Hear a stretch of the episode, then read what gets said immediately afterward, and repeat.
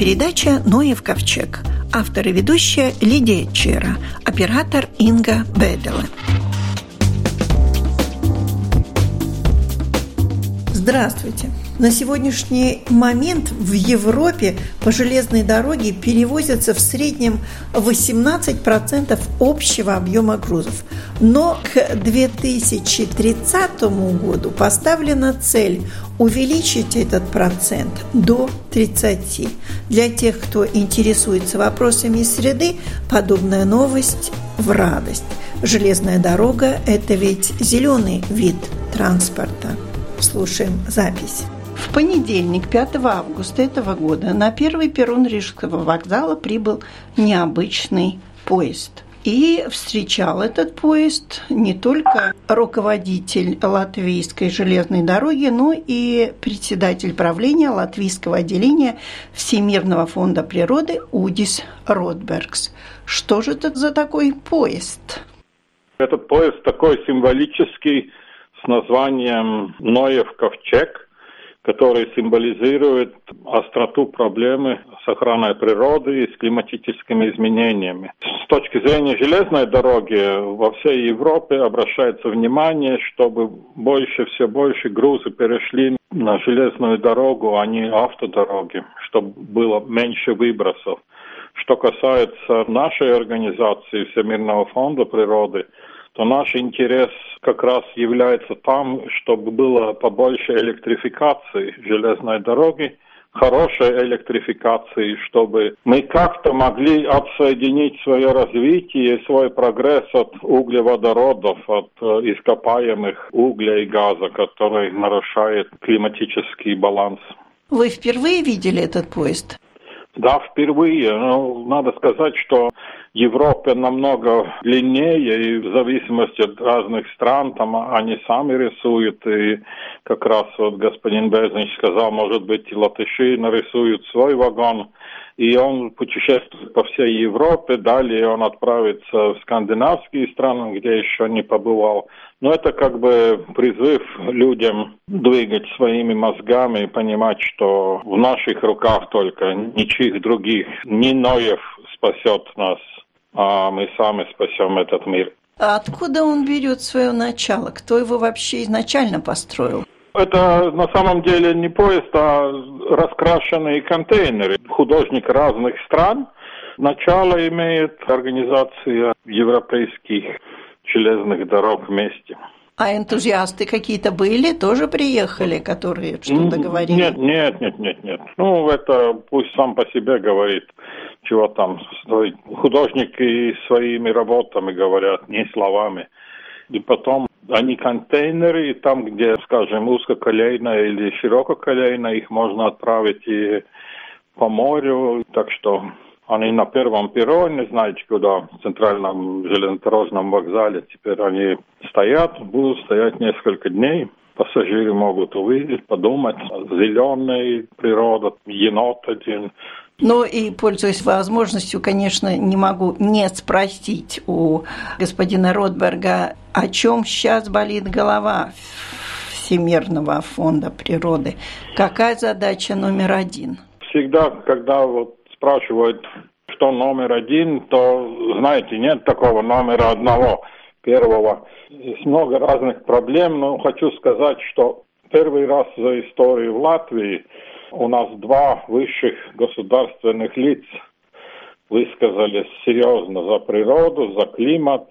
Президент-министр Каринч хочет поставить Латвию, чтобы было в том клубе, которые идут впереди в отношении климатических изменений, в том числе и современных технологий разрабатывать.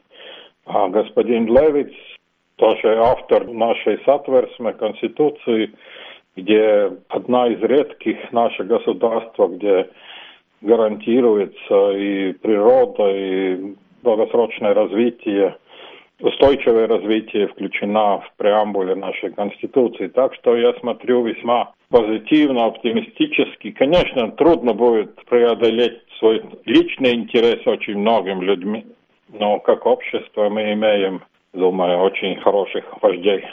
Спасибо. Надеюсь, что правда будущее Латвии в надежных руках. И в наших, и в наших. Если что-то пойдет не так, то Всемирный фонд природы подскажет. Нет, нет, все вместе. Всемирный фонд не Ноэ. Не Ноэ в ковчег? Ноэ, да, да, это все самые. Мы на самом деле теперь пассажиры в мире, как в Ноем ковчеге. Это наша забота, заботиться о всем мире. Нету никакой инопланетян или третьих сил, которые придут и спасут нас. Сами должны. Вы, по крайней мере, знаете, что вы принимали участие в передаче «Ноев ковчег»? Да, спасибо. Спасибо. У нашего микрофона был председатель правления латвийского отделения Всемирного фонда природы Удис Ротберг.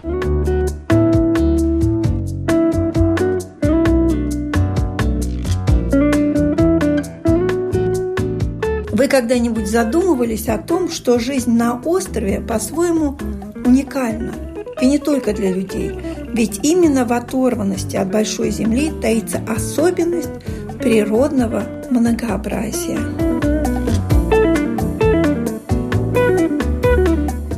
Управление охраны природы почти единственное такое учреждение республиканского значения, которое находится не в столице Риги, а в Сигулде. И вот в Сигулду приехала с другой стороны, со своей Латгалии, Айна Скредала, которая представляет... Я представляю Латгальскую региональную администрацию, я являюсь заместителем директора. Сегодня мы встретились по поводу островов. Все знают, что Латгалия – это страна озер, так ее называют, и озер там на самом деле много, и островов много, и это какой-то особый биотоп, который развивается на островах. Вот вы об этом знаете лучше меня. Мне кажется, что очень важно людям понять, что остров – это особая ценность как биотоп, как создание природы в целом. И это призыв к любому человеку задуматься, что биологическое разнообразие на Земле ежедневно сокращается. По подсчетам ученых, этот процесс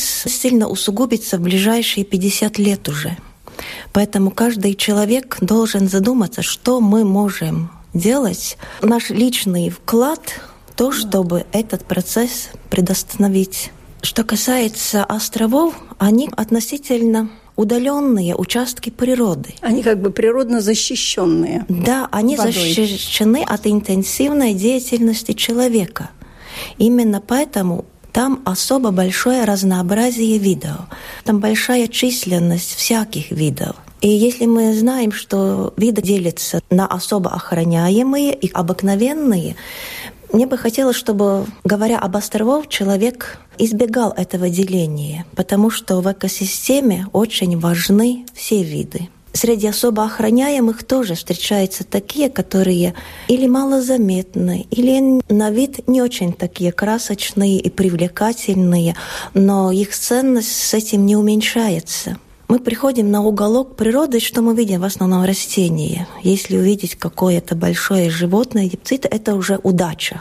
Но на островах живут и насекомые, и ящерицы, и моллюски, и даже бактерии имеют свою очень значительную роль в биологическом кругообороте веществ. Поэтому именно к таким кусочкам природы надо относиться как бы с большим уважением. Особо бережно, да? Особо бережно. Это понятно, что островами людям ассоциируется что-то, может быть, романтическое, или с детства представление, ну, необитаемый остров, это там может быть и клад какой-то. Но если приехать на реальный остров, который сейчас находится на озере, скорее всего, никакого красочного шоу там не будет. Там будет нетронутая природа и покой. Мы хотим вырваться от своих квартир, мы устали от шума, от суеты. Но надо понять, что на островах это, это тоже дом для животных, для растений, и они тоже хотят покоя. И мы часто просто, мы даже не замечая, можем нанести очень огромный вред этим живым существам так вторгаясь грубо в их личный дом, если так можно сказать. Но если это не заповедник, то вторгаться туда можно, только соблюдать определенные правила. Да, есть разные степени защищенности охраняемых территорий. Если это не заповедник, если это зона заказника или природного парка, вход туда не запрещен. надо соблюдать элементарные правила как вести себя в природе. Ну, во-первых, хочу сказать, что как и в зоне заказника, так и в зоне природного парка э, разводить костры запрещено. За это можно и штраф заполучить. А, но даже на тех островах, у которых нет этот статус особо охраняемой территории, тоже надо подумать, стоит ли разводить этот костер. Все мы видели, как непривлекательно выглядит место костра после того, когда отдыхающие уехали. Растительность там восстанавливается очень медленно, с трудом. Это еще не самое плохое. Зачастую почему-то это место костра сразу служит как будто сигналом, что там можно оставлять ему мусор, а кто потом будет его убирать? Еще очень важный вопрос. Никто на острова не приезжает со своими дровами. Людям кажется, ну что там плохого, я возьму сухие веточки. Но с другой стороны, именно валежник, сухие деревья, все это является очень важной составляющей экосистемы. Именно в сухих деревьях, если они большой дименсии, то есть толстые, большие, там численность видов очень огромная. Ну, насекомых, естественно. Да, это очень важный элемент экосистемы. И их просто так удалять и сжигать, мы с этим наносим огромный вред экосистеме как такой. Я когда-то очень хотела попасть на остров Морица. И когда я попала, я была, честно говоря, разочарована. Мне казалось, что я увижу что-то, нечто такое. А там очень трудно пройти было. И, к сожалению, на этом самом большом заповеднике Латвии следы человеческой деятельности тоже были. Там были мешки полиэтиленовые, там были бумага, что меня, конечно, разочаровало. Хотя он заросший, и пройти там очень сложно. Вот у вас в Латгалии есть очень уникальное озеро, называется Эжезерс. Колоссальное количество островов. Да, самое интересное, что в разных источниках количество островов очень сильно колеблется. Самое большое, э, что я прочитала, это 70 островов, но в реальности то, что мы считаем за остров, то есть там есть почва, деревья, растительность, наполовину меньше, то есть 30-35. 70 – это мелководье, эти такие возвышения, заросшие тростником, число которое меняется и в зависимости от уровня воды. Где он находится? Это Дактская волость. Это в национальном парке Разно. Эжазер с этим большим количеством островов является уникальным во всей Прибалтике. Большинство этих островов покрыты широколиственными лесами. Это довольно редкий биотоп в Латвии. И, как я уже говорила, главная ценность – это то, что эти леса практически не тронуты. Важным элементом является именно то, что вот говорили вы, эти заросли, то, что деревья разных возрастов, то есть естественное восстановление, да, что много этих валежников сломанные сухие деревья, там, где есть дупла, где могут да. дятлы селиться. Соответственно, если такая природа, то э, если такая флора, то такая и фауна. Да. И скажите, а это озеро, оно глубокое или оно зарастает? Проблема зарастания, может быть, есть во всей Латвии. Это связано с тем еще, это остатки советских времен, когда очень сильно удобрялись поля вокруг озера, это все стекало. Но что касается островов, то там процесс зарастания пока не мешает. Существованию самого озера, скажем так. Не да, мешает. да.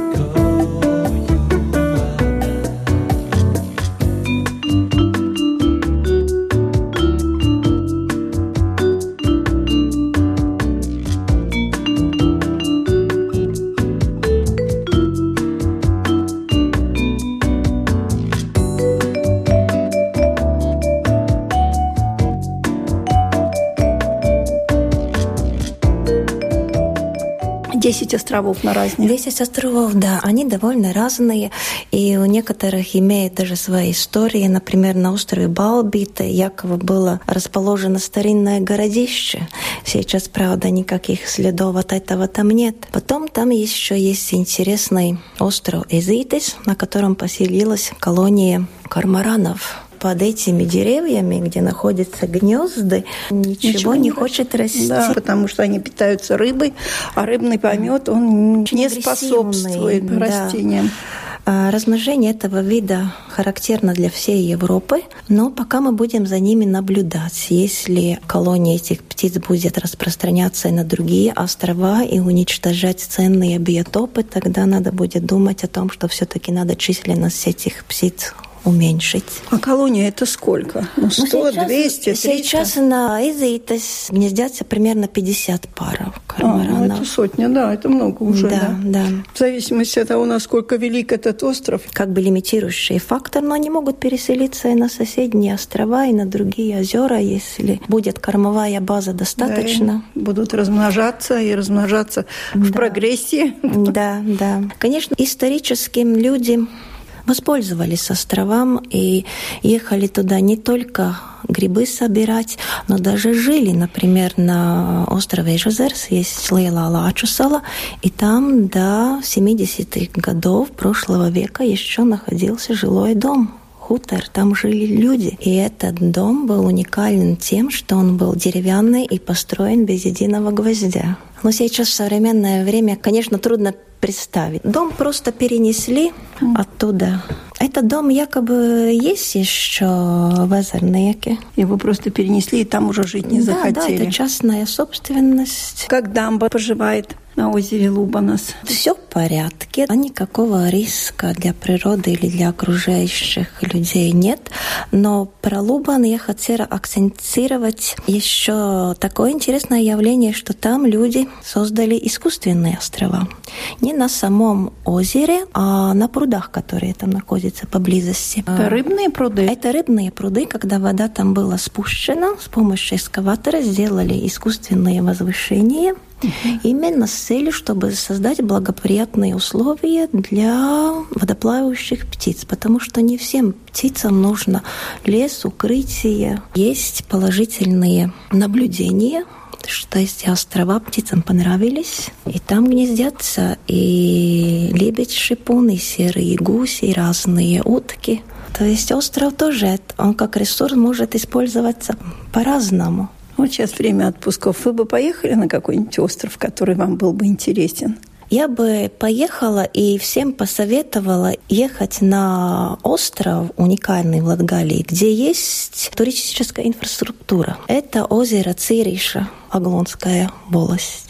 Там есть моторизированный плот, который желающих перевезет на остров Упурсала. И там есть природная тропа.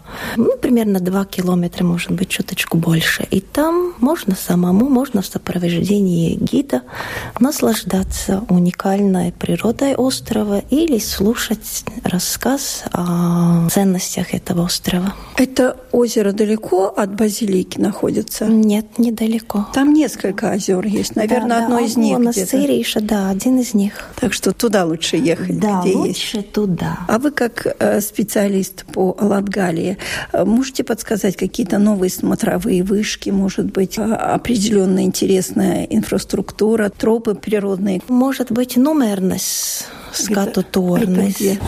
Сейчас пойдем на карте посмотрим. Не так все просто. Это Разно, это Лубанас, это Тейчу, район Лудзес. Это, это надо ехать в Резекне, Карсово, Лапеглю, Аллея, Рускуловас. Это недалеко от Карсовы. Да, надо ехать до Карсовы, да. а потом повернуть налево, там будут да. указания. Марина, И там в очень э, живописном месте это лиственница. лиственница. Там просто да. аллея. Она как охраняемая аллея. Да, вам она симпатична, вам кажется, что это нужно посмотреть. Я, нет, не на аллею, но номерность волность. Там да. построена смотровая вышка. Угу. Там очень живописный вид. Именно наш латгальский рельеф. Холмы. Ландшафт. Да. Много вы места занимаете на карте, вам много дел. Наша территория выглядит вот так. Я копился, включая. Вот спросите у меня, какой район мне очень нравится. Мне нравится Селая, Двета, Спаленос. Вот это я очень люблю. Там такая тишина. Да, там тоже построена недавно новая смотровая вышка именно для наблюдения птиц. И там можно наблюдать и за дикими животными. Там лошади и крупный рогатый скот, которые там приведены, чтобы они хозяйствовали в этих биологически ценных лугах. И еще я люблю озеро Адамово. Там само по себе красиво и Я хорошо. родилась на, озере, на берегу этого озера, можно сказать. Ну вот мы и нашли что-то общее. Так что Латгалия ждет нас.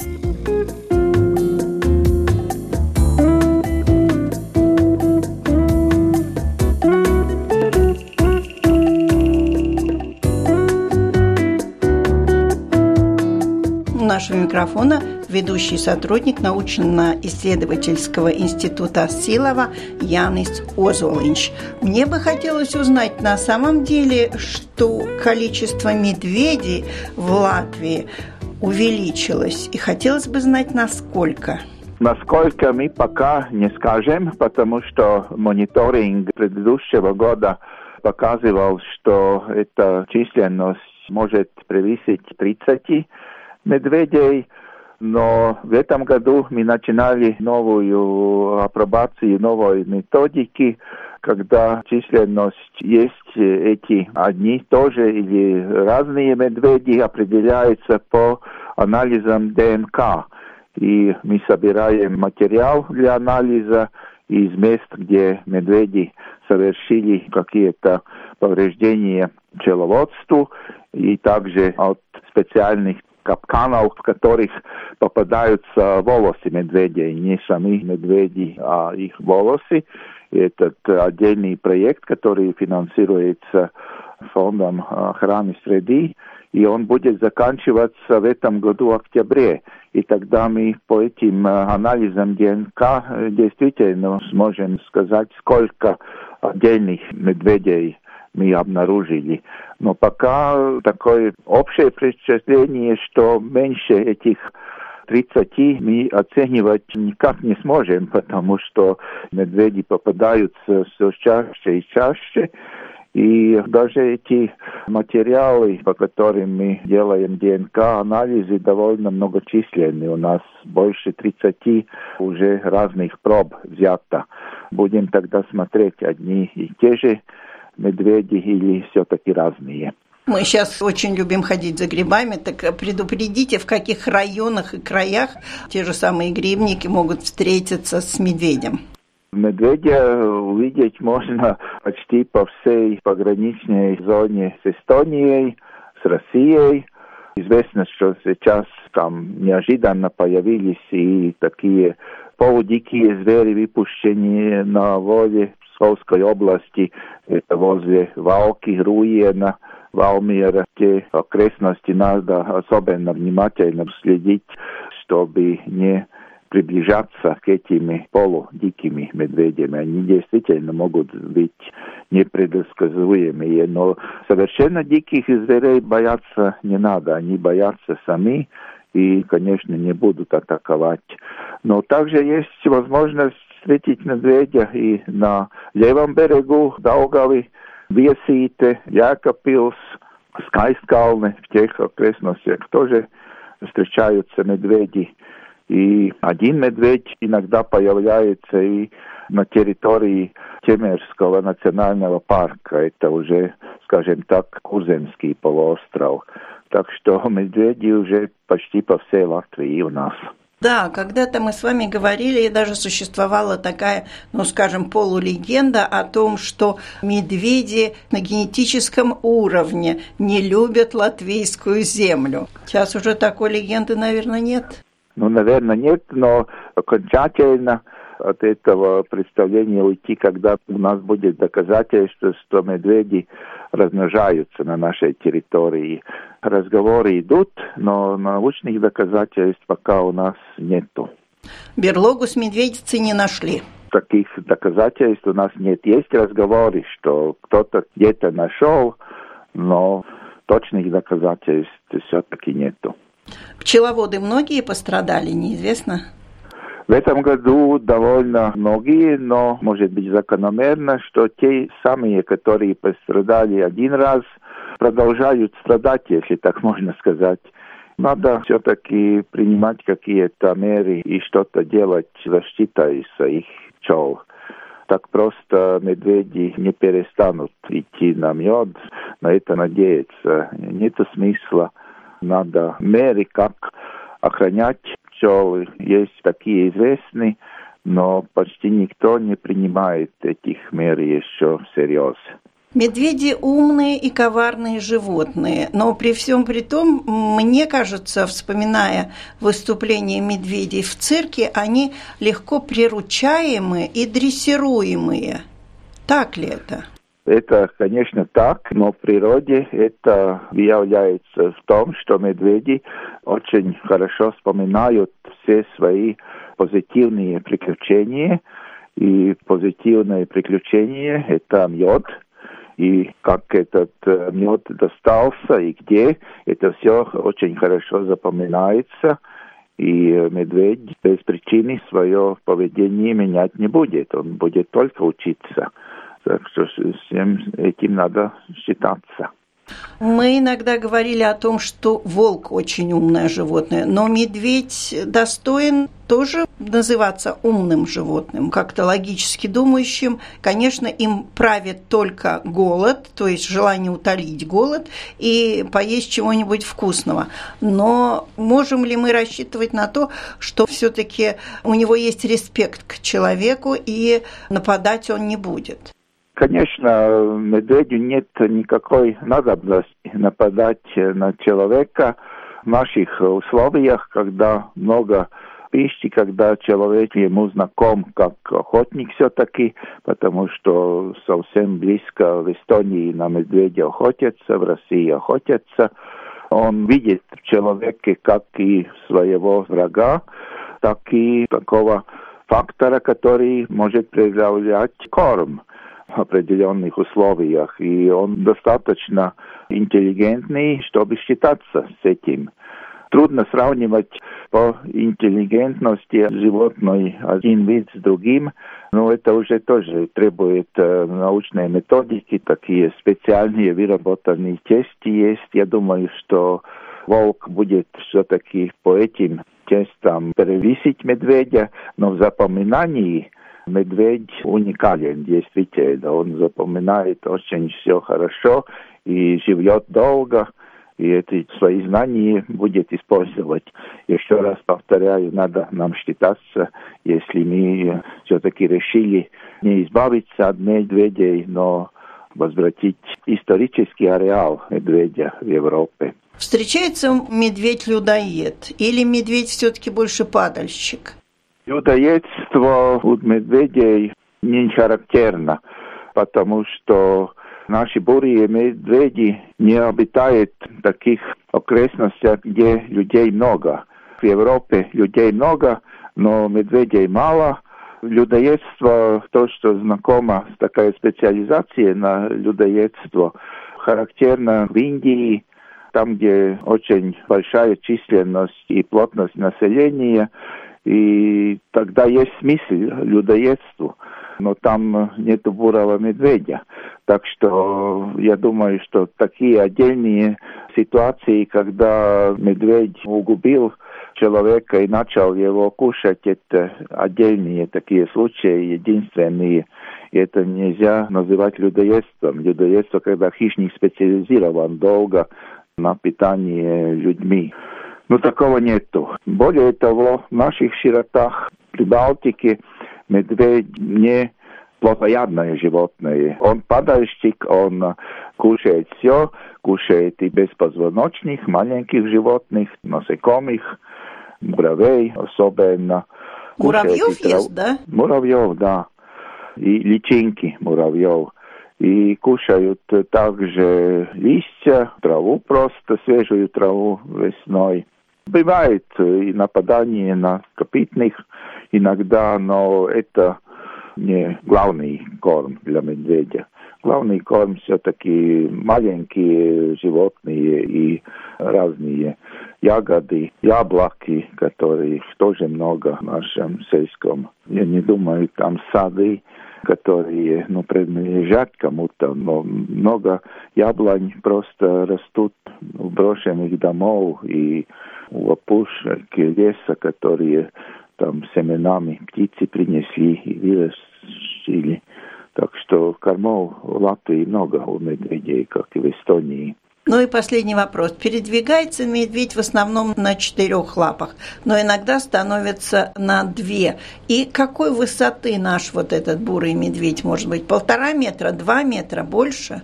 Я думаю, два метра самое малое, потому что если он поднимается, он может достигнуть. Я сам видел такие царапины медведя на высоте даже выше двух метров на стволы деревьев. Так что медведь довольно большой. Если на двух лапах он превышает рост среднего человека, взрослый медведь. А сами встречались в лесу с медведем? Я скажу, к сожалению, нет пока, но очень мечтаю этого. Серьезно, не боитесь? Тогда буду видеть, буду бояться или нет. Сейчас мне кажется, что не буду, но не испытывал еще. Спасибо большое за интервью. И будем встречаться с вами в конце октября, когда уже будут результаты. А пока я прощаюсь с вами. Это был ведущий сотрудник научно-исследовательского института Силова Янис Озолинч. На этом наша передача заканчивается. Всего вам доброго.